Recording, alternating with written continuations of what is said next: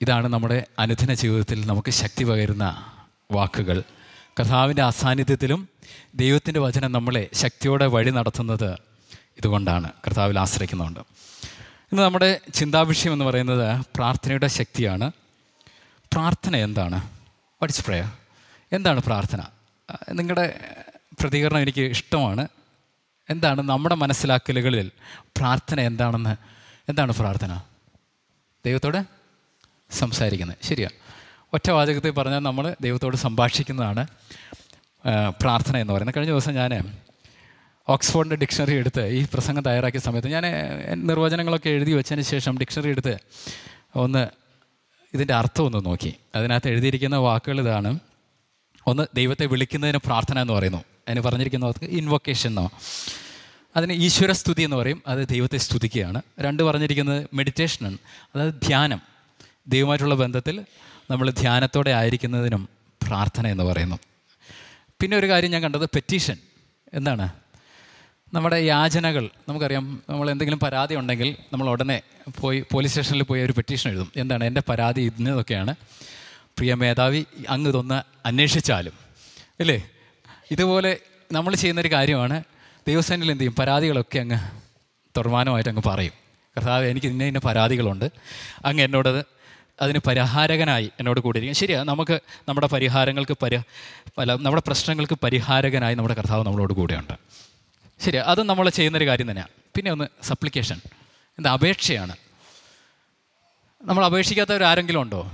ശരിയാ നമ്മുടെ പിതാവാണ് നമ്മുടെ ദൈവം എന്ന് നമ്മൾ ഉച്ചസ്ഥരം ഘോഷിക്കുമ്പോഴും നമ്മൾ പിതാവിനോട് അപേക്ഷിക്കും. എന്താ നമ്മുടെ ആവശ്യങ്ങളെല്ലാം സ്തോത്രത്തോടെ കർത്താവിന്റെ സ്ഥാനയിൽ അർപ്പിക്കണമെന്ന് പൗലോസ് പറഞ്ഞതുകൊണ്ട് നമ്മൾ അപേക്ഷിക്കാറുണ്ട്. ഇതൊക്കെ നമ്മൾ പ്രാർത്ഥനയ്ക്ക് കൊടുക്കുന്ന നിർവചനങ്ങൾ അതിനകത്ത് ലാസ്റ്റ് പറഞ്ഞിരിക്കുന്നതാണ് ലിറ്റനി. ലിറ്റനി എന്ന് പറഞ്ഞ അർത്ഥം ഇതാണ് പരാതികളുടെ നീണ്ട പട്ടിക. സത്യത്തിൽ ഇതല്ലേ നമ്മൾ ചെയ്യാറ് സാധാരണ പ്രാർത്ഥനയ്ക്ക്? അല്ലേ? നമുക്ക് പരാതികളോ അല്ലെങ്കിൽ നമ്മുടെ പ്രശ്നങ്ങളുടെ പരിഹാരകനായിട്ട് നമ്മളെ കർത്താവിനെ നമ്മൾ കാണുമ്പോൾ തന്നെ നമുക്കൊരു നീണ്ട ലിസ്റ്റ് കാണാം. ഒരു നീണ്ട ലിസ്റ്റ് വേണം. നമുക്ക് പ്രാർത്ഥനാ വിഷയങ്ങൾ ഉണ്ടായിരിക്കണം. അല്ലെങ്കിൽ നമ്മൾ ദൈവസന്നിധിയിൽ ഇരിക്കത്തില്ല. ഇല്ലേ? പ്രയാസങ്ങളില്ലെങ്കിൽ നമ്മൾ ദൈവസന്നിധിയിൽ ഇരിക്കുമോ ഇല്ല. പ്രതികൂലങ്ങളില്ലെങ്കിൽ നമ്മൾ ദൈവസന്നിധിയിൽ ഇരിക്കുമോ ഈ കർത്താവിനെ അന്വേഷിച്ച് നമ്മൾ ഇന്ന് പോൽക്കാലം കടന്നു വരുമോ ഇല്ല.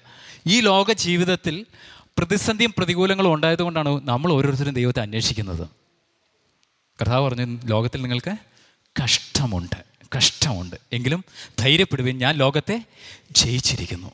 അപ്പം നമുക്ക് നമ്മുടെ ജയാളിയായി നമ്മളെ വിജയിപ്പിക്കുന്നവനായി തീരുന്ന ഒരു കർത്താവിന്റെ മുൻപിലാണ് നമ്മളെല്ലാവരും ആയിരിക്കുന്നത്. കർത്താവിന്റെ സൈഡിൽ നമ്മൾ ആയിരിക്കുമ്പോൾ നമ്മൾ പ്രാർത്ഥിക്കേണ്ടവൻ നമുക്ക് വേണ്ടി ഇന്നും ജീവിക്കുന്ന ദൈവത്തോടാണ്. ആ കർത്താവിനോടാണ് നമ്മൾ പ്രാർത്ഥിക്കേണ്ടത്.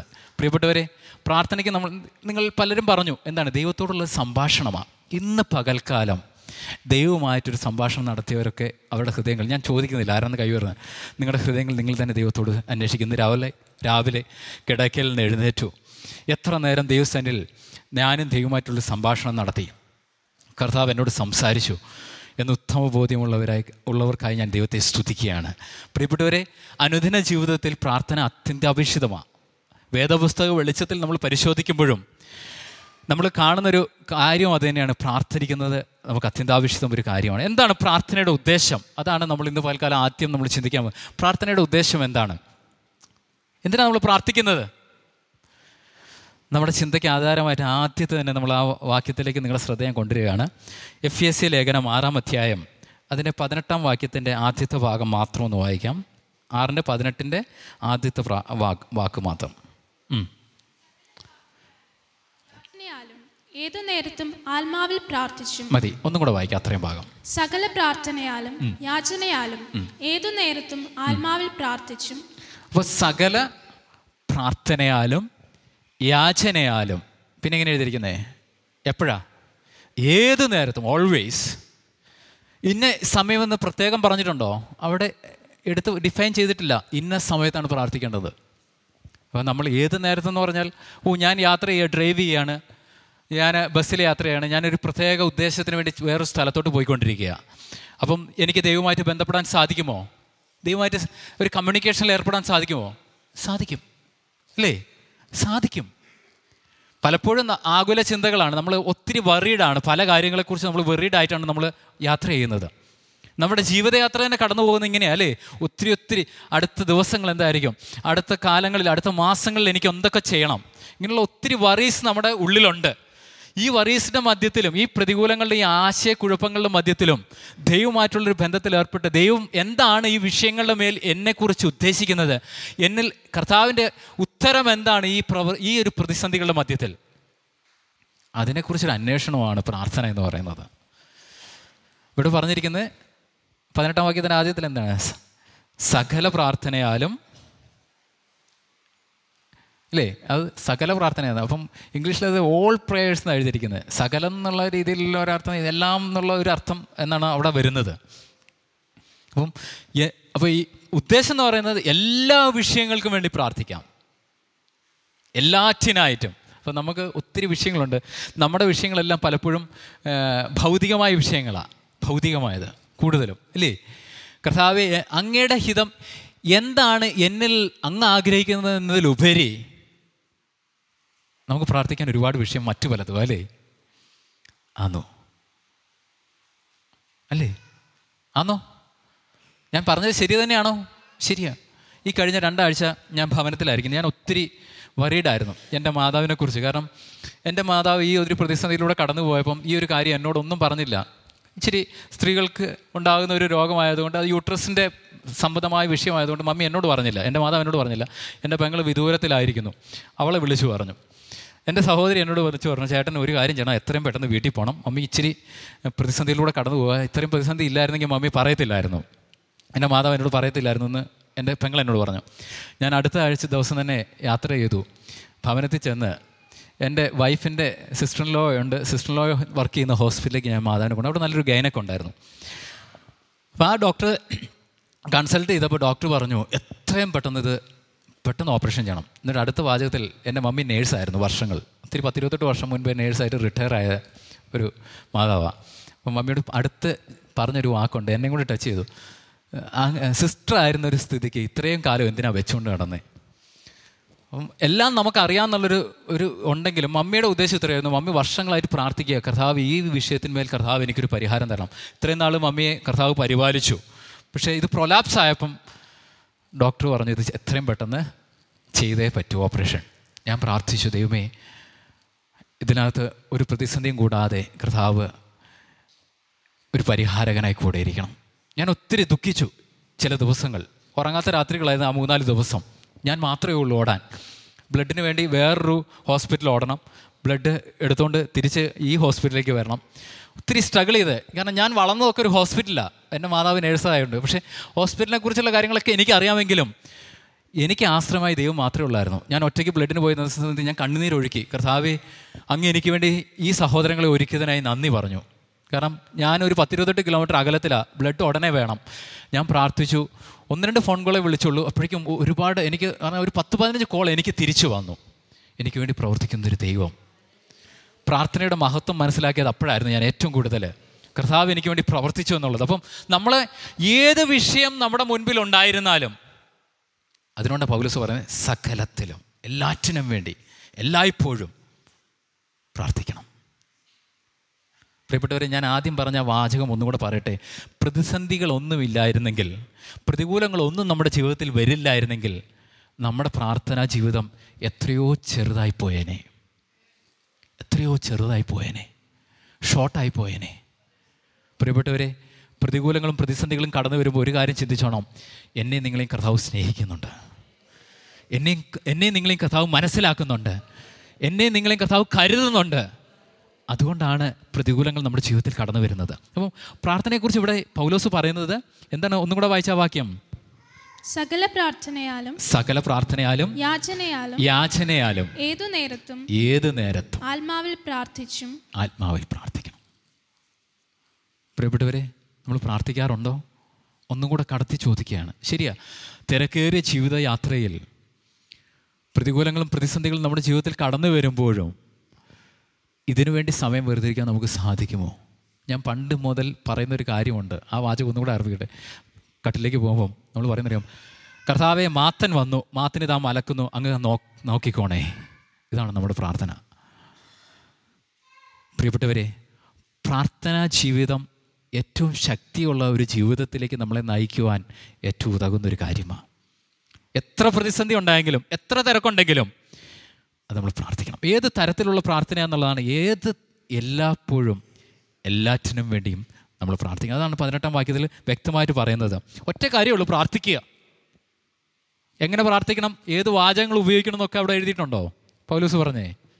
ഇല്ല. ചിലപ്പം നമ്മൾ വാക്യങ്ങൾ നമ്മുടെ ഉള്ളിൽ കടന്നു വരുമ്പോൾ വാക്യങ്ങളൊക്കെ പറഞ്ഞ് നമ്മൾ പ്രാർത്ഥിക്കുമായിരിക്കും. പക്ഷേ ആത്മാവ് നമ്മൾ ഉച്ചരിക്കാൻ കഴിയാത്ത ഞരക്കങ്ങളാൽ നമ്മളെ പ്രാർത്ഥനയിൽ സഹായിക്കുന്ന ഒരു പരിശുദ്ധാത്മാവാണ് നമ്മുടെ ഉള്ളിലുള്ളത്. അല്ലേ ചില സമയങ്ങൾ പ്രാർത്ഥിക്കുമ്പോൾ ഞരക്കങ്ങൾ മാത്രമേ ഉള്ളൂ. ചില സമയങ്ങൾ പ്രാർത്ഥിക്കുമ്പോൾ തേങ്ങലുകൾ മാത്രമേ ഉള്ളൂ. വാചകങ്ങൾ വാക്കുകൾ നമ്മുടെ ഉള്ളിൽ നിന്ന് പുറപ്പെടാറില്ല. എന്തുകൊണ്ടാണ് ഉള്ളിന്റെ ഉള്ളിൽ ഞരക്കം വരുമ്പോൾ ഉള്ളിന്റെ ഉള്ളിൽ വേദനകൾ വരുമ്പോൾ ഉള്ളിന്റെ ഉള്ളിൽ പ്രതിസന്ധി വിങ്ങിത്തള്ളുമ്പോൾ അത് ഞരക്കങ്ങളായി മാറും. അല്ലേ അനുഭവിച്ചവരെ പലരും ഇതിനകത്ത് ഇരിക്കുന്നത് എനിക്കറിയാം. അത് അനുഭവിച്ചവരാണ് നിങ്ങളെല്ലാവരും. അപ്പോൾ പ്രാർത്ഥനയ്ക്ക് ശക്തിയുണ്ടോ? ഉണ്ട്. പ്രാർത്ഥന ആവശ്യമാണോ? ആവശ്യമാണ് ജീവിതയാത്രയിൽ നമുക്ക് പ്രാർത്ഥനയില്ലാതെ നമ്മുടെ ക്രിസ്ത്യജീവിതം മുന്നോട്ട് നയിക്കാൻ നമുക്ക് സാധിക്കുകയില്ല.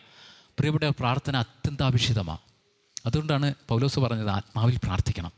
പ്രിയപ്പെട്ടവരെ നമ്മൾ കർത്താവിനെ അറിഞ്ഞ സമയത്ത് അറിഞ്ഞ കാലഘട്ടത്തിൽ യേശു കർത്താവിനെ നമ്മൾ അംഗീകരിച്ച സമയമുണ്ട് അല്ലേ? ഹൃദയം കൊണ്ട് വിശ്വസിക്കുകയും വായ കൊണ്ട് ഏറ്റുപറയുകയും ചെയ്യുന്ന സമയത്ത് എന്നിട്ട് നമ്മൾ അടുത്ത കൽപ്പന നമ്മൾ കർത്താവിനെ പ്രാപിക്കും. എന്താണ്? വെള്ളത്തിൽ ജലത്തിൽ സ്നാനം ഏൽക്കുന്നുണ്ട്. സ്നാനം ഏൽക്കുമ്പോൾ എന്താണ്?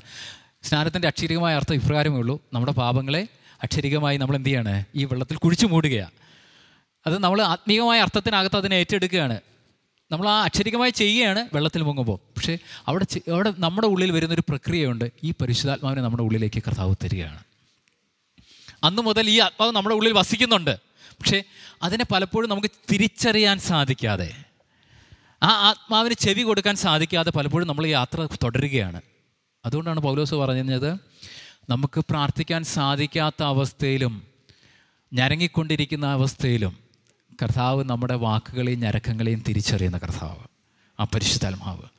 അവനെയാണ് നമ്മൾ ആരാധിക്കുന്നത്. അപ്പോൾ പ്രാർത്ഥന ആവശ്യമാണ് എപ്പോഴാണ് പ്രാർത്ഥിക്കേണ്ടത്? ഏത് സമയത്തും പ്രാർത്ഥിക്കാം. എങ്ങനെയാണ് പ്രാർത്ഥിക്കേണ്ടത്? എല്ലാറ്റിനും വേണ്ടി പ്രാർത്ഥിക്കാം. ഇന്ന വാക്കുകളെ ഉപയോഗിക്കാവൂ എന്ന് ഇവിടെ പ്രാർത്ഥനയ്ക്ക് പറഞ്ഞതില്ല അപ്പോൾ ഞാൻ പ്രാരംഭമായി ഇപ്പോൾ കാര്യങ്ങൾ പറഞ്ഞത് നമ്മൾ തിരിച്ചറിയണം.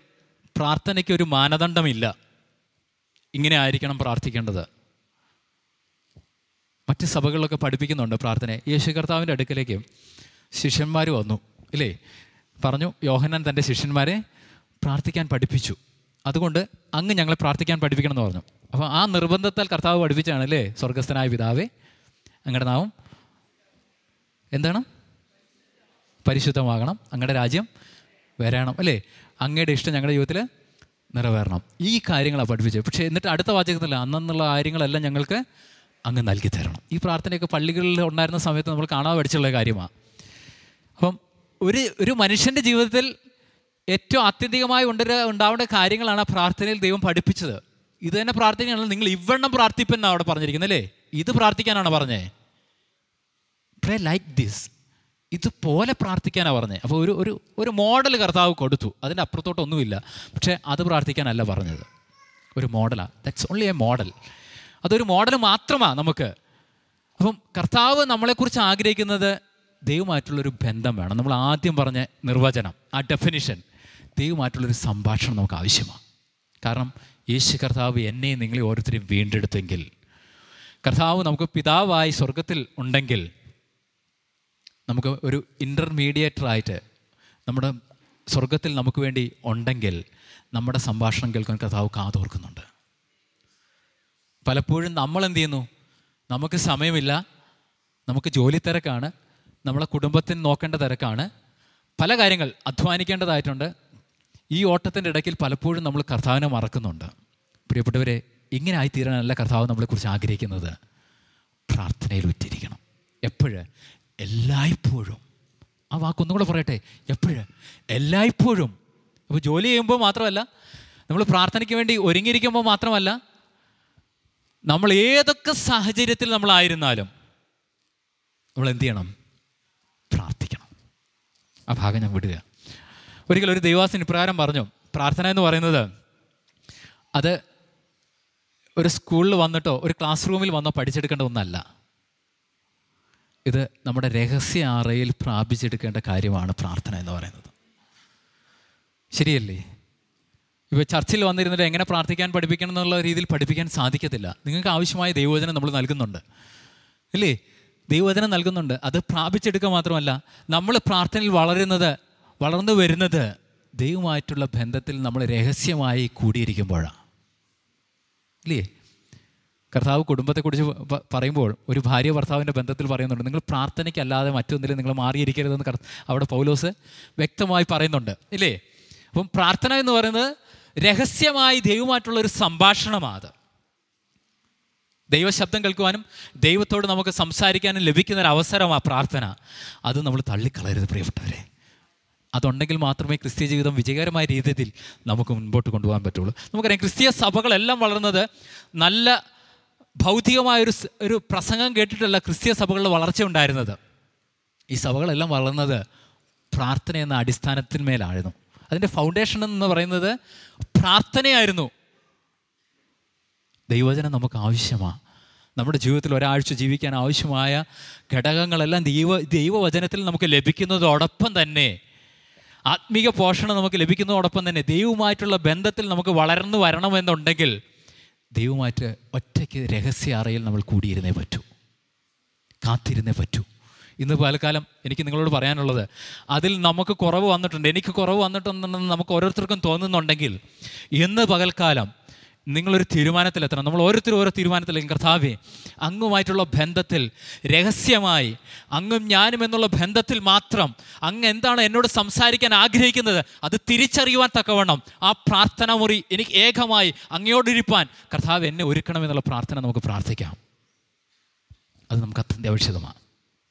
അപ്പോൾ നമ്മൾ ചിന്തിച്ചു പ്രാർത്ഥനയുടെ ഉദ്ദേശം എന്താ? അത് എപ്പോഴും പ്രാർത്ഥിക്കുന്ന ദൈവമായിട്ടുള്ള ബന്ധത്തിൽ ദൈവശബ്ദം കേൾക്കുവാൻ വേണ്ടി ആത്മീക ഭടനായ നമ്മൾ ദൈവ ദൈവം എന്നുള്ള കമാൻഡറുടെ ശബ്ദം നമ്മൾ എപ്പോഴും കേൾക്കേണ്ടതായതുകൊണ്ട് ആ കമാൻഡറുടെ കൽപ്പന എന്താണെന്ന് തിരിച്ചറിയണമെങ്കിൽ അദ്ദേഹത്തോടു കൂടെ നമ്മൾ ഏകരായി കർത്താവുമായി ഒന്നിച്ച് ആ ബന്ധത്തിൽ ഏർപ്പെട്ടാൽ മാത്രമേ പ്രാർത്ഥന അർത്ഥവത്തമായിരുന്നാവുള്ളൂ നമ്മളിങ്ങനെ ചിന്തിക്കും ഇല്ല തിരക്കാണ്. യേശു കർത്താവിന്റെ ജീവിതത്തിലേക്ക് നോക്കിയേ കർത്താവ് ഈ ലോക ജീവിതത്തിൽ തന്റെ ജീവിതത്തിൽ പ്രതിസന്ധി ഘട്ടത്തിലേക്ക് താൻ കടന്നു വന്നപ്പോൾ താൻ ഏകനായി മാറിയിരുന്നു. അല്ലേ? നമുക്കറിയാം അരുമ ശിഷ്യരായ യാക്കോബ് യോഹനാനും പത്രോസ് ഇവരെല്ലാവരും യേശു കർത്താവിനോട് കൂടെയുണ്ട് നമുക്കറിയാം ഗത്സമന എന്ന ആ അനുഭവം നമ്മളെല്ലാവരും അറിയുന്നത് അല്ലേ? ഗത്സമന ഒരു തോട്ടത്തിലേക്ക് മത്തായുടെ സുവിശേഷം ഇരുപത്താറാം അധ്യായത്തിലേക്ക് നമ്മൾ കടന്നു വരുമ്പോൾ നമുക്ക് കാണുന്നുണ്ട്. കർത്താവ് തന്നെ ഏറ്റവും സ്നേഹിച്ച ആ ശിഷ്യന്മാരെ കൂട്ടിയിട്ട് ഗത്സമന തോട്ടത്തിലേക്ക് കടന്നു വന്നു. അവരെ കൂടെ കൊണ്ടുവന്നു. കൂടെ കൊണ്ടുവന്ന് ഒരു ഒരു സ്ഥലം എത്തിയപ്പോൾ കർത്താവ് പറഞ്ഞു നിങ്ങളിവിടെ ഇരിക്കേ. എന്നിട്ട് ഞാൻ പോയി പ്രാർത്ഥിച്ചിട്ട് വരാം. അപ്പോൾ യേശു കർത്താവ് ആ മൂന്ന് പേരെ ഒരു സ്ഥലത്തിരുത്തി. യേശു കർത്താവ് കുറച്ച് ദൂരം മാറിയിരുന്ന് കർത്താവ് പ്രാർത്ഥിച്ചു. കർത്താവിന്റെ പ്രാർത്ഥന കഴിഞ്ഞ് യേശു കർത്താവ് വന്നപ്പോൾ തന്റെ അരുമ ശിഷ്യന്മാർ എന്ത് ചെയ്യുന്നതായിട്ടാണ് കണ്ടേ? ഉറങ്ങുക അല്ലേ? നല്ല സുഖം നിദ്രയില്ല നമ്മൾ പലപ്പോഴും ഇങ്ങനെയാണ് നമ്മുടെ ക്ഷീണത്തിന്റെ മധ്യത്തിൽ നമ്മൾ പ്രാർത്ഥിക്കുകയായിരിക്കുമ്പോൾ എന്ത് ചെയ്യും? ഉറങ്ങിപ്പോവും. നല്ല ദൈവനം കേൾക്കുമ്പോഴും നമുക്ക് നല്ല നല്ല സുഖമാണ് അല്ലേ? ഏ ഉറങ്ങാൻ. പ്രത്യേകിച്ച് എ സി സൈഡിലൂടെ നല്ല കാറ്റൊക്കെ വരുന്നുണ്ട്. ഇത് ചെവിയിലൊക്കെ അടിക്കുമ്പോൾ നല്ല സുഖം. കാരണം കഴിഞ്ഞ ദിവസങ്ങളിൽ ക്ഷീണങ്ങളെല്ലാം ഉണ്ട്. ഈ ദൈവജനം വന്നാലും ഈ ചെവിയിൽ കേൾക്കുന്നുണ്ടെങ്കിലും ആ മന്ദമാരുതൻ ഇങ്ങനെ അടിക്കുന്നതുകൊണ്ടേ നമ്മൾ പതുക്കെ ഉറങ്ങിപ്പോകും. പ്രിയപ്പെട്ടവരെ യേശു കർത്താവ് പറഞ്ഞ പ്രതിസന്ധിയിൽ തരണം ചെയ്യുന്നുണ്ടെങ്കിൽ പ്രാർത്ഥന ആവശ്യമാണ്. യേശു കർത്താവ് ദൈവപുത്രന പ്രവാചകന.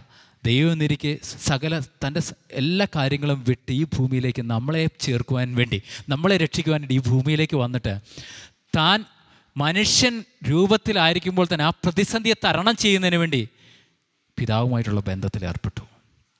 അതല്ലേ നമ്മൾ മത്തായുടെ സുവിശേഷം ഇരുപത്താറാം അധ്യായത്തിൽ വായിക്കുന്നത്? തന്റെ അരുമ ശിഷ്യന്മാരെല്ലാം പഠിപ്പിച്ചു കൊടുത്തിട്ട് അവരെന്ത് ചെയ്തു? സുഖനിദ്രയല്ല കർത്താവ് പറയുന്നൊരു ഭാഗം അവിടെയുണ്ട്. നിങ്ങൾക്ക് എന്നോട് കൂടെ ഒരു നാഴിക ഉണർന്നിരുന്ന് പ്രാർത്ഥിക്കാൻ സാധിക്കത്തില്ലയോ? പ്രിയപ്പെട്ടവരെ നമ്മൾ കർത്താവിന്റെ ശിഷ്യന്മാരാ അല്ലേ കർത്താവിനെ പിൻപറ്റുന്നവരാ അല്ലേ ഏ? എത്രത്തോളം നമുക്ക് കർത്താവുമായിട്ടുള്ള ബന്ധത്തിൽ നമുക്ക് ആയിത്തീരാൻ സാധിക്കുന്നുണ്ട്? ഞാൻ പ്രസംഗിക്കുന്ന പോലെ ഘോരഘോരം പ്രസംഗിക്കാൻ സാധിക്കും. പക്ഷേ ആത്മീയ ജീവിതത്തിൽ ഈ പ്രസംഗത്തെക്കാൾ ഉപരി പ്രാർത്ഥനയ്ക്കാണ് ശക്തിയുള്ളത്. ഈ പ്രസംഗത്തെക്കാൾ ശക്തിയുള്ളത് പ്രാർത്ഥനയ്ക്കാണ് നമുക്കറിയാം ഇവിടെ ഇരുന്ന് നമ്മൾ പ്രാർത്ഥിക്കുമ്പോൾ എത്ര കിലോമീറ്ററുകൾ താണ്ടിയും ദൈവം പ്രവർത്തിക്കാൻ ശക്തനാണെന്ന് നമ്മൾ തിരിച്ചറിഞ്ഞിട്ടുള്ളതാണ് അതാണ് പ്രാർത്ഥനയുടെ ശക്തി. ഇവിടം കൊണ്ടല്ല കർത്താവ് പ്രവർത്തിക്കുന്നത്. കിലോമീറ്ററുകൾക്കപ്പുറത്തും ദൈവം പ്രവർത്തിക്കാൻ ശക്തനാണ്.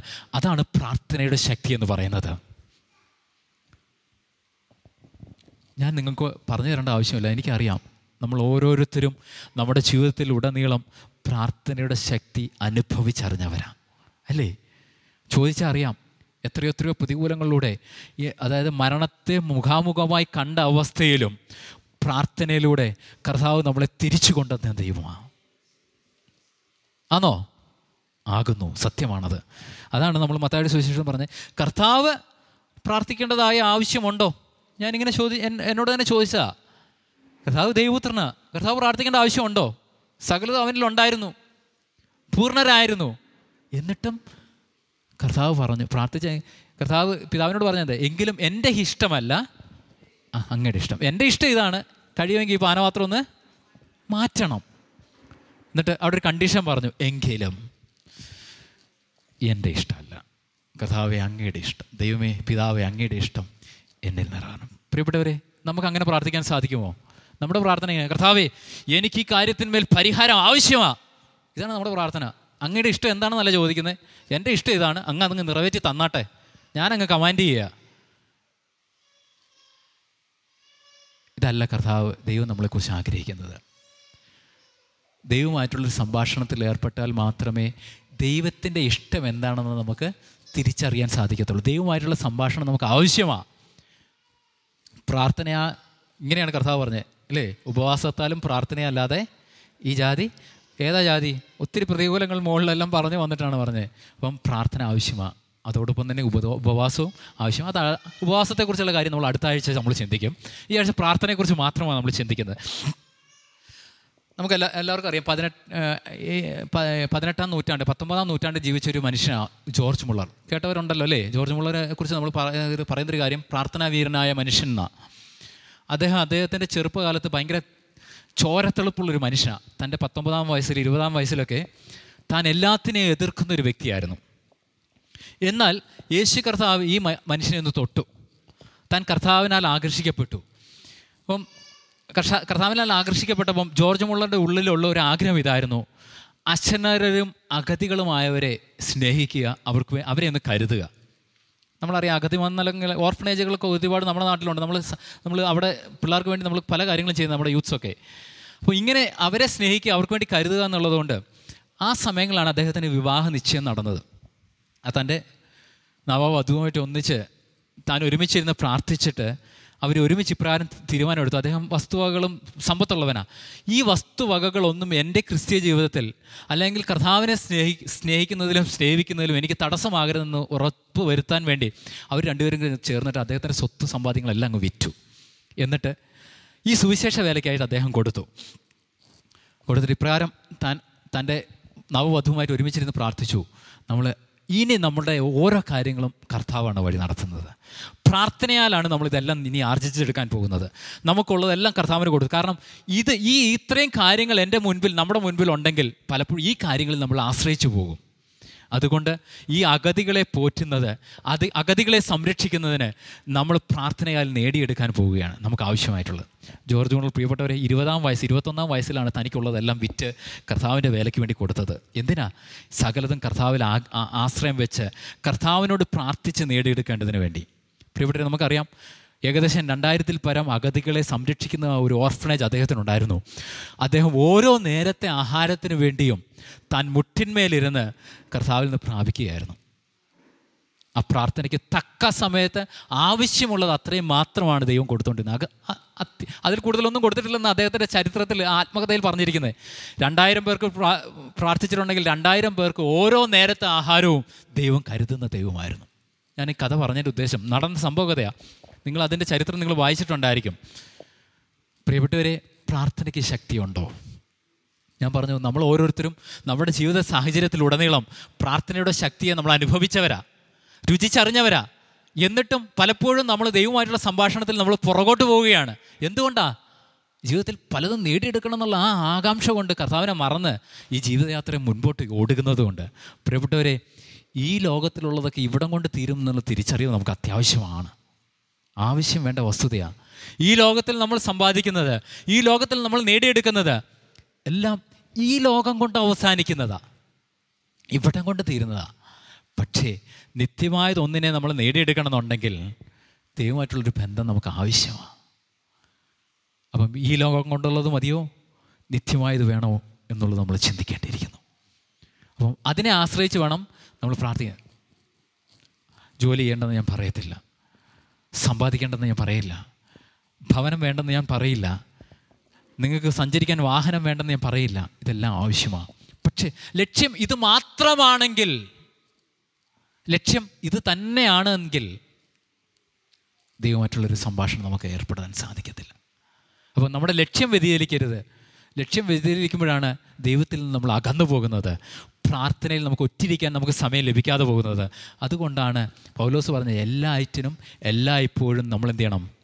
പ്രാർത്ഥിക്കണം. ഇല്ലേ? അപ്പോൾ നമ്മൾ ചിന്തിക്കും ഞാനൊരു സാധാരണ മനുഷ്യനാ. എനിക്ക് ഇതിലുപരി എന്തെങ്കിലും ചെയ്യാൻ സാധിക്കുമോ? എന്തൊക്കെ എന്നെ കൊണ്ട് സാധിക്കും? എനിക്കതിന് കഴിവില്ല. എനിക്കതിന് പ്രാപ്തിയില്ല. എനിക്കതിന് സമയമില്ല. ഇങ്ങനെയുള്ള ചോ പല പലവിധമായ ചിന്താകുലങ്ങൾ നമ്മുടെ ഉള്ളിൽ കടന്നു വരാം ഇത് പറയുമ്പോൾ. എന്നാൽ ദൈവജനത്തിൽ ഒരു മനുഷ്യനെക്കുറിച്ച് അവിടെ യാക്കോവ് ലേഖനത്തിൽ പറയുന്നുണ്ട്. യാക്കോവിന്റെ ലേഖനം അഞ്ചാം അധ്യായത്തിലേക്ക് നിങ്ങളുടെ ശ്രദ്ധ കൊണ്ടുവരികയാണ്. യാക്കോവിന്റെ ലേഖനം അഞ്ചാം അധ്യായം അതിന്റെ പതിനാറ് മുതലുള്ള വാക്യങ്ങൾ നമുക്കൊന്ന് ശ്രദ്ധിക്കാം. അവിടെ ഒരു സാധാരണ മനുഷ്യനെക്കുറിച്ച് വ്യക്തമായിട്ട് പറയുന്നൊരു കാര്യമുണ്ട്. യാക്കോവിന്റെ ലേഖനം അഞ്ചാം അധ്യായം പതിനാറാം അധ്യായം പതിനാറ് മുതലുള്ള പതിനെട്ട് വരെയുള്ള വാക്യങ്ങളിൽ. അതിന്റെ പതിനാറാം വാക്യത്തിന്റെ രണ്ടാമത്തെ ഭാഗം ഒന്ന് ആദ്യം വായിക്കാം. ഒരുവന് വേണ്ടി ഒരുവൻ പ്രാർത്ഥിപ്പീൻ. നീതിമാന്റെ ശ്രദ്ധയോടുകൂടിയ. പ്രാർത്ഥന വളരെ ഫലിക്കുന്നു. മതി മതി. അവിടെ അത്രയും മതി. ഒരുവന് വേണ്ടി ഒരുവൻ പ്രാർത്ഥിക്കുക. തമ്മിൽ തമ്മിൽ എന്താണ് ഭാരങ്ങളെ ചുമന്ന് പ്രാർത്ഥിക്കുക എന്നുള്ള അർത്ഥത്തിലാണ് ഇവിടെ പറഞ്ഞിരിക്കുന്നത്. എന്നിട്ട് അടുത്ത വാചകത്തിൽ പറഞ്ഞ് നീതിമാന്റെ ശ്രദ്ധയോട് കൂടിയ പ്രാർത്ഥന വളരെ ഫലിക്കുന്നു. അപ്പം പ്രാർത്ഥിക്കാനുള്ള എലിജിബിലിറ്റി ക്വാളിഫിക്കേഷൻ അവിടെ പറഞ്ഞിരിക്കുന്നുണ്ടല്ലേ പ്രാർത്ഥിക്കുന്ന എങ്ങനെയായിരിക്കണം എന്നുള്ളത് പറഞ്ഞിരിക്കുന്നത് നീതിമാൻ. അപ്പോൾ നീതീകരിക്കപ്പെടുന്ന ആരാ? നമ്മൾ സ്വയം നീതീകരിക്കാൻ പറ്റുമോ ഇല്ല റോമൻ റോമലേഖനത്തിൽ പറയുന്നത് നീതീകരിക്കുന്നവൻ ആരാ? ദൈവമാണ് നമ്മളെ നീതീകരിക്കുന്നത് അല്ലേ? കർത്താവിനെ നമ്മളെ അംഗീകരിച്ചു നമ്മുടെ പാപങ്ങളെ എല്ലാം ഏറ്റുപറഞ്ഞ് കർത്താവിനെ നമ്മളെ അംഗീകരിച്ച് നമ്മുടെ ഉള്ളിൽ കർത്താവ് വസിക്കാൻ തുടങ്ങുമ്പം കർത്താവ് നമ്മളെ എന്ത് ചെയ്യുന്നു? നീതീകരിക്കപ്പെടുകയാണ്. അതുകൊണ്ട് വെറിയരുത് ഞാൻ നീതിമാനല്ല എന്നുള്ള രീതിയിൽ നിങ്ങൾ ആകുലപ്പെടരുത്. കർത്താവാണ് നീതീകരിക്കുന്നത്. നമുക്ക് സ്വയം നീതീകരിക്കാൻ പുകഴുവാനൊക്കെ നമുക്ക് സാധിക്കുമായിരിക്കും. പക്ഷേ നമ്മുടെ പ്രാർത്ഥന ദൈവം കേൾക്കണമെന്നുണ്ടെങ്കിൽ നമ്മുടെ പ്രാർത്ഥനയ്ക്ക് ചെവി ചെവി ദൈവം കൊടുക്കണമെന്നുണ്ടെങ്കിൽ ദൈവസനിൽ നമ്മൾ നീതിയുള്ളവനായിരിക്കണം. നീതിയുള്ളവളായിരിക്കണം. അതുകൊണ്ടാണ് കർത്താവ് അവിടെ അവിടെ യാക്കോബ് വ്യക്തമായിട്ട് പറയുന്നത് നീതിമാന്റെ ശ്രദ്ധയോടെ കൂടിയ പ്രാർത്ഥന വളരെ ഫലിക്കുന്നു. പ്രിയപ്പെട്ടവരെ നമ്മൾ രോഗത്തിന് വേണ്ടി പ്രാർത്ഥിക്കുന്നുണ്ട്. നമുക്ക് ജോലിക്ക് വേണ്ടി പ്രാർത്ഥിക്കുന്നുണ്ട്. നമ്മുടെ തലമുറകളുടെ ഭാവിക്ക് വേണ്ടി നമ്മൾ പ്രാർത്ഥിക്കുന്നുണ്ട്. നമുക്ക് ഭവനം വയ്ക്കുന്നതിന് വേണ്ടി നമ്മൾ പ്രാർത്ഥിക്കുന്നുണ്ട്. എല്ലാം പ്രാർത്ഥിക്കണം. എല്ലാം പ്രാർത്ഥിക്കുമ്പോഴും അത് ഫലവത്തായി തീരണമെങ്കിൽ അതിന് ശക്തിയുള്ളതായി തീരണമെന്നുണ്ടെങ്കിൽ നമ്മൾ നീതിയുള്ള ഹൃദയത്തോടു കൂടി കർത്താവിന്റെ സന്നിധിയിലേക്ക് കടന്നു ചെല്ലണം. പ്രിയപ്പെട്ടവരെ അതിന് സാധിക്കുമോ നമുക്ക്? സാധിക്കുമോ പ്രാർത്ഥനയ്ക്കുള്ള ക്വാളിഫിക്കേഷൻ എന്ന് പറഞ്ഞാൽ നമ്മൾ വിശ്വാസത്താൽ നീതീകരിക്കപ്പെട്ടവരാ. ആ നീതി ആർജിച്ചവരാ. ദൈവസന്നിധി നമ്മൾ എത്രത്തോളം നമ്മൾ പ്രാർത്ഥിക്കുന്നുണ്ട് എന്നുള്ളതാണ് നമ്മൾ ചിന്തിക്കേണ്ടത്. പ്രാർത്ഥനയുടെ ഉദ്ദേശം നമ്മൾ പറഞ്ഞു ഇല്ലേ? അതോടൊപ്പം തന്നെ എങ്ങനെ പ്രാർത്ഥിക്കണം? എപ്രകാരം പ്രാർത്ഥിക്കണം? ആരൊക്കെ പ്രാർത്ഥിക്കണം? എല്ലാവർക്കും പ്രാർത്ഥിക്കാം. എല്ലായ്പ്പോഴും പ്രാർത്ഥിക്കാം. എന്നാൽ പ്രാർത്ഥിക്കുന്നുണ്ട് നമ്മുടെ മനസ്സ് അത് ശുദ്ധമായിരിക്കണം. അത് കളങ്കമുള്ളതായിരിക്കരുത്. അത് വ്യക്തിപരമായ ജീവിതത്തിൽ നമ്മൾ നോക്കുമ്പോഴും ഈ മനസ്സ് കളങ്കമില്ലാത്ത മനസ്സോടുകൂടി സ്വാർത്ഥ ലാഭങ്ങൾ മാറ്റിവെച്ച് ദൈവമായിട്ടുള്ള ബന്ധത്തിൽ സംഭാഷണത്തിൽ ഏർപ്പെടുമ്പോൾ ഒരു സ്ട്രെയിറ്റ് ഫോർവേഡായിട്ട് നേരോടുകൂടി കർത്താവിന്റെ സന്നിലായിരിക്കും കർത്താവ് നമ്മുടെ പ്രാർത്ഥന കേൾക്കും. റോമലേഖനം മൂന്നാമത്തെ ഇരുപത്തി മൂന്ന് മുതൽ ഇരുപത്തിനാല് വരെയുള്ള വാക്യങ്ങൾ ഇപ്രകാരമാണ് പറയുന്നത്. അവന്റെ കൃപയാൽ ക്രിസ്തുയേശുവിന്റെ മൂട് വീണ്ടെടുപ്പ് മൂലം സൗജന്യമായിട്ടാണ് നമ്മൾ നീതീകരിക്കപ്പെട്ടിരിക്കുന്നത്. നമുക്ക് ആരും നീതി വെച്ച് നീട്ടി തന്നതല്ല. കർത്താവ് സൗജന്യമായി നമ്മുടെ മേൽ പകർന്നു തന്നതാണ് നമ്മളെല്ലാവരും നീതീകരിക്കപ്പെട്ടവർ തന്നെയാണ് അതുകൊണ്ട് പ്രാഗൽഭ്യമുണ്ട് നമുക്ക് ദൈവസന്ധ്യയിൽ പ്രാർത്ഥനയ്ക്കായിരിക്കാൻ. അതുകൊണ്ട് പ്രാഗൽഭ്യമില്ലെന്ന് ആരും പറയണ്ട. നമ്മുടെ അനുദിന ജീവിതത്തിൽ കടന്നു വരുന്ന പ്രതികൂലങ്ങളിൽ പ്രതിസന്ധികളിൽ അതോടൊപ്പം തന്നെ പാപപ്രവൃത്തികളുണ്ടെങ്കിൽ അത് കർത്താവിനോട് ഏറ്റുപറഞ്ഞ് നമ്മൾ ശ്രദ്ധയോടെ കൂടി പ്രാർത്ഥിക്കുക കർത്താവ് എന്റെ ഈ വിഷയത്തിന്മേൽ കർത്താവ് പരിഹാരകനായി എനിക്ക് വേണ്ടി മറുപടി അയക്കണം. നമ്മുടെ പ്രാർത്ഥന എപ്പോഴും ഈ പലപ്പോഴും ഓഫീസിൽ പോകുന്നത് പോലെയാണ് അല്ലേ? ഒമ്പതരയ്ക്ക് ഓഫീസിൽ എത്തണമെങ്കിൽ ഒമ്പതേ കാലിനെ ഇറങ്ങുള്ളൂ. പെട്ടെന്ന് ചടപട എന്ന് പറഞ്ഞിട്ട് എല്ലാം റെഡി ആക്കിയിട്ട് നമ്മളൊരു ഒറ്റ ഓട്ടമാണ് കാരണം പഞ്ചിങ് സമയം കറക്റ്റ് ആണെങ്കിൽ അതിനകത്ത് എത്തണ്ടേ? ജോലിക്ക് എത്തുന്ന പോലെ ഇതുപോലെ അല്ല പ്രാർത്ഥന. ഇതുപോലെ ആയിരിക്കും നമ്മുടെ മറുപടിയും വരുന്നത്. കഥാവ് ആഗ്രഹിക്കുന്നത് ഒരു പിതാവ് ഒരു പിതാവിനോട് ഒരു മകനോ മകളോ എങ്ങനെ അപേക്ഷിക്കുന്നു തന്റെ ആവശ്യങ്ങൾക്ക് വേണ്ടി? എത്ര യാചനയോടെ എത്ര താഴ്മയോടെ എത്ര വിനയത്തോടെ താനായിരിക്കുന്നു. അതേപോലെയാണ് പ്രാർത്ഥനയുടെ മധ്യത്തിലും പ്രാർത്ഥനാ വിഷയങ്ങളുടെ മേലും കർത്താവ് ദൈവമായിട്ടുള്ള പിതാവുമായിട്ടുള്ള ബന്ധത്തിൽ നമ്മളായിരിക്കുവാൻ യേശു കർത്താവ് നമ്മളെക്കുറിച്ച് ആഗ്രഹിക്കുന്നത്. ആ വാക്യം ഒന്നും കൂടെ നമുക്ക് പറയാം. വായിക്കാം. ഈ നീതിമാന്റെ പ്രാർത്ഥന എങ്ങനെ എങ്ങനെയാണ് പറഞ്ഞിരിക്കുന്നത് അത് വളരെയധികം ഫലിക്കുന്നു എന്നല്ലേ? അപ്പം ഫലിക്കണമെന്നുണ്ടെങ്കിൽ അത് ശക്തിയുള്ളതാണ് ആരോടാണ് പ്രാർത്ഥിക്കുന്നത് നമ്മൾ ദൈവത്തോടാണ് പ്രാർത്ഥിക്കുന്നത് അല്ലേ? നമ്മൾ മറ്റാരോടെങ്കിലുമാണ് പ്രാർത്ഥിക്കുന്നത്? ജീവനുള്ള ദൈവത്തോടെ നമ്മൾ പ്രാർത്ഥിക്കുന്നത്. അപ്പം നമുക്ക് നമുക്കൊരു ഉറപ്പ് വേണം. ഞാൻ ദൈവത്തോടെ പ്രാർത്ഥിക്കുന്നത്. മറ്റു മനുഷ്യരോട് അപേക്ഷിച്ചാൽ അവർ കൈമലർത്തുമായിരിക്കും. അല്ലേ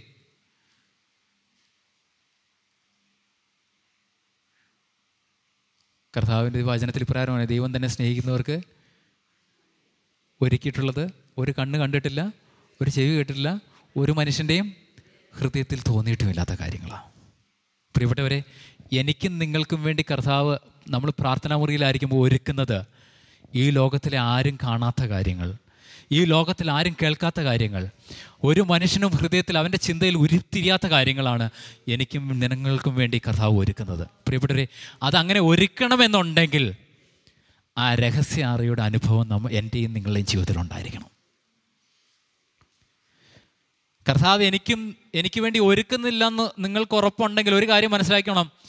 ഞാനും ദൈവമായിട്ടുള്ള ആ രഹസ്യയുടെ രഹസ്യ അറയുടെ അനുഭവം അത് കുറഞ്ഞിരിക്കുന്നു. അത് വേണ്ട പോലെ ആയിത്തീർന്നിട്ടില്ല.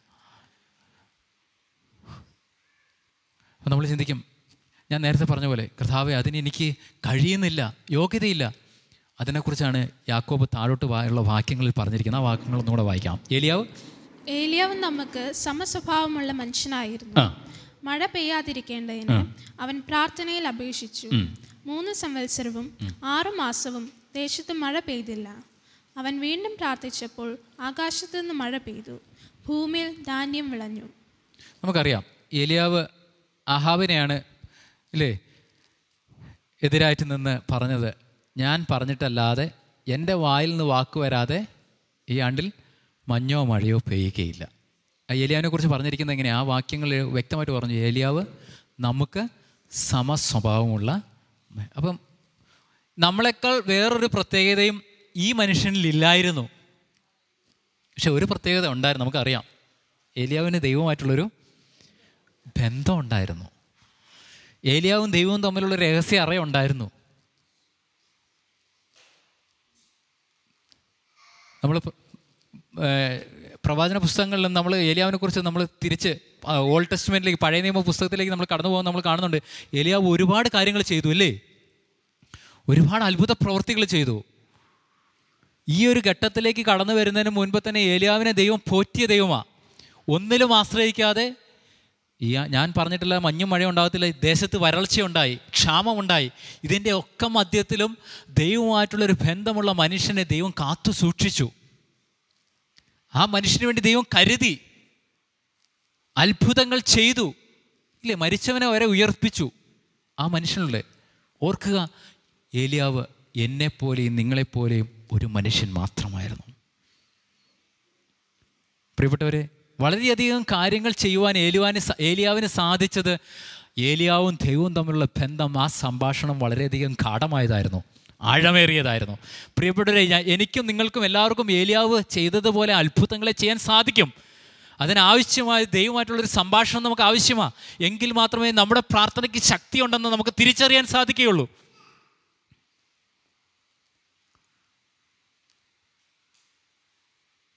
അപ്പം നമ്മൾ ആരും അമാനുഷീരകരാവേണ്ട ആവശ്യമില്ല. അസാധാരണമായൊരു വ്യക്തിത്വം നമ്മൾ ആവേണ്ട ആവശ്യമില്ല. നാം നാം തന്നെ ആയാൽ മതി. നാം നാം തന്നെ ആകുമ്പോൾ ദൈവമായിട്ടുള്ളൊരു ബന്ധത്തിലേക്ക് എത്തപ്പെടുമ്പോൾ എന്റെയും നിങ്ങളുടെയും പ്രാർത്ഥനകൾക്ക് കർത്താവ് മറുപടി അയച്ച് അത് ശക്തിയുള്ളതാണെന്ന് തെളിയിക്കുവാൻ കർത്താവിന് അത് സാധിക്കും. പ്രിയപ്പെട്ടവരെ ഇന്ന് പകൽക്കാലം നമ്മൾ ഓരോരുത്തരും ദൈവസനിലായിരിക്കുമ്പോൾ കർത്താവ് എന്നെയും നിങ്ങളെയും കുറിച്ച് ആഗ്രഹിക്കുന്ന രീതിയിൽ പ്രാർത്ഥനാ ജീവിതത്തിൽ ആയിത്തീരുവാൻ നമുക്ക് സാധിക്കുന്നുവെങ്കിൽ നമ്മുടെ പ്രാർത്ഥന ശക്തിയുള്ളതായിരിക്കും. പലപ്പോഴും നമ്മൾ പ്രാർത്ഥനയ്ക്ക് മറുപടി ലഭിച്ചില്ലെന്ന് നമ്മൾ വ്യാകുലപ്പെടാറുണ്ട് അല്ലേ? കാരണം നമ്മൾ ഇൻസ്റ്റന്റ് ആൻസർ കിട്ടാൻ വേണ്ടി ആഗ്രഹിക്കുന്നവരാ. ഉടനെ നമുക്ക് മറുപടി ലഭിക്കണം. ഉടനടി നമ്മുടെ പ്രാർത്ഥനകൾക്ക് ഇല്ലെങ്കിൽ നമ്മുടെ പ്രശ്നങ്ങൾക്ക് പരിഹാരം ലഭിക്കണം എന്നുള്ള ആവശ്യക്കാരാ വാശിക്കാരാ നമ്മൾ പലപ്പോഴും. ദൈവത്തിന്റെ ഹിതം എന്താണെന്ന് തിരിച്ചറിയുവാൻ നമ്മൾ പലപ്പോഴും ആ സംഭാഷണത്തിൽ കാതോർക്കാറില്ല. ഒന്ന് ഒന്നാമത് സംഭവിക്കുന്നത് ദൈവത്തിന്റെ സമയത്തിന് വേണ്ടി നമ്മൾ കാത്തിരിക്കാറില്ല. രണ്ട് പലപ്പോഴും ചില വിഷയങ്ങൾക്ക് മറുപടി ലഭിക്കാത്തത് അത് എനിക്ക് ദൈവം തരാൻ ആഗ്രഹിക്കുന്ന ഒരു കാര്യമല്ല. എനിക്ക് എന്റെ ജീവിതത്തിൽ അത് ആവശ്യമല്ലെന്ന് ദൈവം തിരിച്ചറിഞ്ഞത് കൊണ്ടാണ് മനസ്സിലായല്ലോ? പൗലോസിനെ കുറിച്ച് നമുക്കറിയാലേ? പൗലോസിന്റെ പൗലോസ് പല തവണ തന്റെ ശരീരത്തിലെ ആ പ്രതിസന്ധി മാറാൻ വേണ്ടി പ്രാർത്ഥിച്ചു. കർത്താവ് അതിന് മറുപടി കൊടുത്തത് എന്താ? എന്റെ കൃപ നിനക്ക് മതി. എന്റെ ശക്തി ബലഹീനതയിൽ തികഞ്ഞു വരുന്നതാ. അപ്പം പ്രിയപ്പെട്ടവരെ നമ്മൾ ചിന്തിക്കണം മനസ്സിലാക്കേണ്ട ഒരു കാര്യം. വീണ്ടും വീണ്ടും വാശിയോടും ആ വിഷയത്തിന് വേണ്ടി മുട്ടിപ്പായി പ്രാർത്ഥിക്കുമ്പോൾ ദൈവത്തോട് ചോദിക്കേണ്ട ഒരു കാര്യം ഇതാണ്. കർത്താവ് ഈ വിഷയത്തിന്മേൽ കർത്താവ് എന്താണ് ആഗ്രഹിക്കുന്നത്?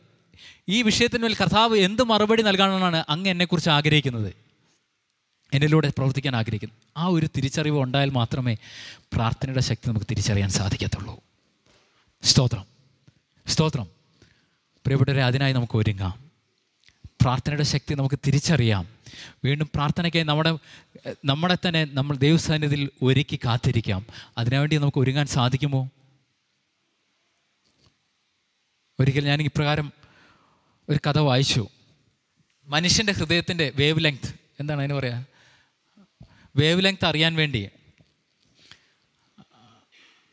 ഒരു ചില ശാസ്ത്രജ്ഞന്മാരെല്ലാവരും കൂടെ തീരുമാനിച്ചു.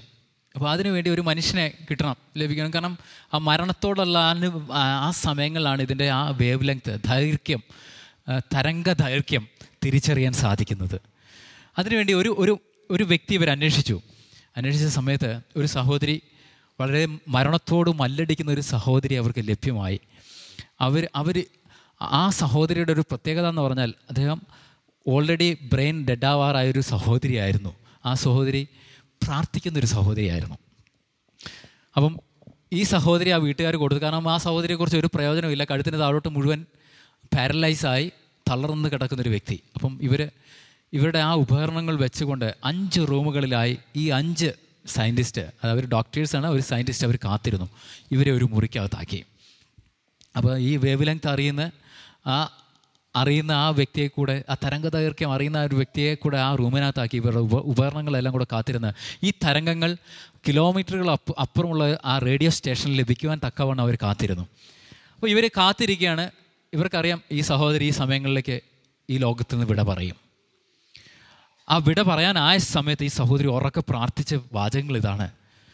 പ്രിയ ദൈവമേ എന്നോട് മറുത്ത് സംസാരിച്ചവരും എന്നോട് വേണ്ടാത്ത രീതിയിൽ ഇടപെട്ടവരോടും കർത്താവെ അങ്ങ് ക്ഷമിക്കണമേ. ഉറക്കെ പ്രാർത്ഥിക്കുന്ന സഹോദരി. അപ്പം ഈ സഹോദരി എന്ത് ഉരു- ഉരുവിട്ടാലും അവർക്ക് കേൾക്കത്തക്കവണ്ണം അവിടെ മൈക്രോഫോൺ ഫിറ്റ് ചെയ്തിട്ടുണ്ട്. ഇവർ അഞ്ച് മുറിയിൽ കാത്തിരിക്കുക. ഈ പ്രാർത്ഥനാ വാചകങ്ങൾ തുടർന്നുകൊണ്ടിരുന്നു. അപ്പോൾ ഈ കേട്ട ഈ കേൾക്കുന്ന ഈ ശാസ്ത്രജ്ഞന്മാർ വളരെ കഠിന ഹൃദയന്മാരാണ് അവർ ദൈവത്തിൽ വലിയ വിശ്വാസമില്ലാത്ത കഠിന ഹൃദയന്മാരായിരുന്നു. ഇവർ ഒരുമിച്ച് ഒരു മുറിയിൽ വന്നപ്പോൾ ഇവർ ഈ പ്രാർത്ഥന ശ്രദ്ധിച്ച് അതിനകത്ത് അങ്ങ് മുഴുകിപ്പോയി. ഒരിക്കലും കരയാത്ത കഠിന ഹൃദയന്മാരായി ഇവരുടെ കണ്ണുകളിൽ നിന്ന് ധാരാധാരയായിട്ട് കണ്ണുനീര് ഒഴുകാൻ തുടങ്ങി. അപ്പം ഇവിടെ ശ്രദ്ധ പെട്ടെന്ന് ഒരു ബീപ് സൗണ്ട് കേട്ടു. ഈ സഹോദരിയുടെ ഹൃദയത്തിന്റെ വേവ് ലെങ്ത് ശരിക്കും തിരിച്ചറിയാനുള്ള സൗണ്ട് ആ ഉപകരണം പുറ- പുറപ്പെടുവിച്ചു. അപ്പോൾ ഈ ഉപകരണത്തിന്റെ നടുക്ക് പൂജ്യമാണ് സീറോ ആണ്. ലെഫ്റ്റിലേക്ക് മൈനസ് ഫൈവ് ഹൺഡ്രഡ് അഞ്ഞൂറ് പോയിന്റ് പുറകിലോട്ടും ഉണ്ട്. അഞ്ഞൂറ് പോയിന്റ് ഫ്രണ്ടിലോട്ടും ഉണ്ട്. അപ്പം ഇതിൽ ശക്തിയായി ആ ശക്തി പ്രവഹിക്കുമ്പോൾ ഇത് ഈ നീഡിൽ മുൻപോട്ട് വരും. അപ്പോൾ ഇവർ ശ്രദ്ധിച്ചൊരു കാര്യം. അഞ്ച് പ്രാവശ്യം ഈ ഫൈവ് ഹൺഡ്രഡ് അഞ്ഞൂറ് എന്നുള്ള നീഡിലേക്ക് അപ്പുറത്തേക്ക് പോകുവാൻ ശക്തിയോടെ ഈ സഹോദരിയുടെ ആ ഹൃദയത്തിന്റെ ആ ശക്തി അഞ്ച് പ്രാവശ്യം കടന്നു വന്നു. അവർ തിരിച്ചറിഞ്ഞൊരു കാര്യം. ഈ സഹോദരിയുടെ പ്രാർത്ഥനയുടെ ശക്തിയാണ് ഈ സഹോദരി ഇത്രയിലേക്കും ഇത്രയും ശക്തിയുള്ള പവർ കൊണ്ടുവരുവാൻ സാധിച്ചത് എന്ന് തിരിച്ചറിയാൻ സാധിച്ചു. പ്രിയപ്പെട്ടവരെ നമ്മൾ ചിന്തിക്കുന്നൊരു കാര്യം. ഈ ലോകത്തിൽ നമ്മൾ മരിക്കാൻ പോകുമ്പം എങ്ങനെയാണ് നമ്മളെ ജീവിതം കടന്നു പോകുന്നത് അറിയത്തില്ല. എപ്രകാരമാണ് നമ്മൾ മരണാസന്നതരായി കിടക്കുന്നതെന്ന് അറിയത്തില്ല. എങ്കിലും ഒരു പ്രാർത്ഥനാ നിർഭരമായ ഒരു ജീവിതമുള്ള ഒരു വ്യക്തിയുടെ ഹൃദയത്തിന്റെ ശക്തി അളന്ന ശാസ്ത്രജ്ഞന്മാർ പറഞ്ഞു ഒരിക്കലും സാധാരണക്കാർക്ക് ഉണ്ടാകത്തിന്റെ അത്ര ശക്തിയേറിയ ശക്തിയാണ് ആ ഹൃദയത്തിന്റെ ശക്തിയാണ് ആ ഉപകരണത്തിലൂടെ പുറത്തേക്ക് കടന്നു വന്നത്. പ്രിയപ്പെട്ടവരെ പ്രാർത്ഥനയ്ക്ക് ശക്തിയുണ്ടോ? ഉണ്ട്. നമ്മുടെ കുറവുകളെ ഏറ്റുപറഞ്ഞ് കർത്താവിന്റെ സന്നിധിയിൽ ആ രഹസ്യ അറയിലേക്ക് കടന്നു വരുമ്പം ആ പ്രാർത്ഥന ശക്തിയുള്ളതായിത്തീരുന്നു നമ്മുടെ വാക്കുകൾക്ക് ഒരുപക്ഷെ ശക്തിയില്ലായിരിക്കും. നമ്മുടെ ശരീരത്തിന് ഒരുപക്ഷെ ശക്തിയില്ലായിരിക്കും. നമ്മുടെ ധൈര്യം വളരെ ചോർന്നു പോയ സ്ഥിതിയിലായിരിക്കാം. പക്ഷേ എങ്കിലും പ്രാർത്ഥനയ്ക്ക് മറുപടി നൽകുന്ന ഒരു ദൈവത്തിന്റെ സന്നിധിയിൽ രഹസ്യമായ അവനോടുള്ള സംഭാഷണത്തിലാണെങ്കിൽ തീർച്ചയായും നിങ്ങളുടെ പ്രാർത്ഥനകൾ ശക്തിയുള്ളതായി പുറപ്പെടുവിക്കുന്നതായിരിക്കും. പ്രിയപ്പെട്ടവരെ പ്രാർത്ഥന കുറഞ്ഞു പോയ അനുഭവത്തിലാണ് നമ്മൾ ഓരോരുത്തരും ആയിരിക്കുന്നെങ്കിൽ ഇന്നു മുതൽ ഒരു തീരുമാനമെടുത്തോണം കർത്താവെ എന്റെ പ്രാർത്ഥന ശക്തിയുളവാക്കുന്നതായി തീരുവാൻ. അതിനുവേണ്ടി ആ രഹസ്യ അറിയിൽ കടന്നു വന്ന് എന്റെ കുറവുകളെ ഏറ്റുപറഞ്ഞ് ഞാൻ പൂർണതയോടെ കർത്താവിന്റെ സന്നിൽ നേരോടെ നീതി നീതീകരിക്കപ്പെട്ടവനായി മുന്നോട്ട് നീങ്ങുവാൻ കർത്താവെ അങ്ങനെ ശക്തീകരിക്കണമെന്ന് പ്രാർത്ഥനയോടെ നമുക്കായിരിക്കാം. അതിനായി ഒരുങ്ങാൻ സാധിക്കുമോ? അതിനായി ഒരുങ്ങാൻ സാധിക്കുമോ? നമ്മുടെ ആ അതായത് ഒഴിഞ്ഞു പോയത് അല്ലെങ്കിൽ എന്താണ് കുറഞ്ഞു പോയ ആ അവസ്ഥകളെ തിരിച്ചെടുക്കാൻ നമുക്ക് സാധിക്കണം. പ്രവാചകൻ പ്രാർത്ഥിച്ച പോലെ പണ്ടത്തെ പോലെ ഉള്ള അനുഭവത്തിലേക്ക് കർത്താവെ എന്നെ മടക്കി വരുത്തണമേ. പ്രിയപ്പെട്ടവരെ നമുക്ക് പ്രാർത്ഥിക്കാൻ കഴിയുമോ നമ്മൾ ഇറങ്ങി തിരിഞ്ഞതും ഇറങ്ങിയ അവസ്ഥയിലുണ്ടായിരുന്ന തീഷ്ണത ഇപ്പോഴുണ്ടോ? ഒന്ന് നമ്മളോട് തന്നെ ചോദിച്ചേ ആ തീഷ്ണത നമ്മളിൽ നിന്ന് ചോർന്നു പോയിട്ടുണ്ടെങ്കിൽ ആ തീഷ്ണതയിലേക്ക് കർത്താവെ അങ്ങനെ മടക്കി വരുത്തണമേ എന്നുള്ള പ്രാർത്ഥനയോടെ നമുക്കായിരിക്കാവോ? ദിവസം നമുക്ക് എല്ലാവർക്കും എഴുന്നേറ്റ് നിൽക്കാം. ദിവസത്തിൽ എല്ലാവർക്കും എഴുന്നേറ്റ് നിൽക്കാം. സ്തോത്രം. പ്രാർത്ഥനയ്ക്ക് ശക്തിയുണ്ടെന്ന് നമ്മൾ തിരിച്ചറിഞ്ഞു. പ്രിയപ്പെട്ടവരെ അത് മറ്റുള്ളവരുടെ ജീവിതത്തിലുള്ള ശക്തിയല്ല തിരിച്ചറിയേണ്ടത് നമ്മൾ എന്റെയും നിങ്ങളുടെ ഓരോരുത്തരുടെയും ജീവിതത്തിൽ പ്രാർത്ഥനയ്ക്ക് ശക്തിയുണ്ടെന്ന് തിരിച്ചറിയുവാൻ തക്ക വേണം ഞാനും ദൈവവുമായിട്ടുള്ളൊരു ബന്ധത്തിലേക്ക് ആഴമായ ബന്ധത്തിലേക്ക് കടന്നു വരുവാൻ കർത്താവെ എന്നെ ഒരുക്കണം എന്നുള്ള പ്രാർത്ഥനയോടെ നമുക്കായിരിക്കാം. ഇന്ന് പോയാൽ കാലം ദൈവസ്ഥാനിൽ നമ്മൾ തന്നെ ഒന്ന് സമർപ്പിച്ചാട്ടെ.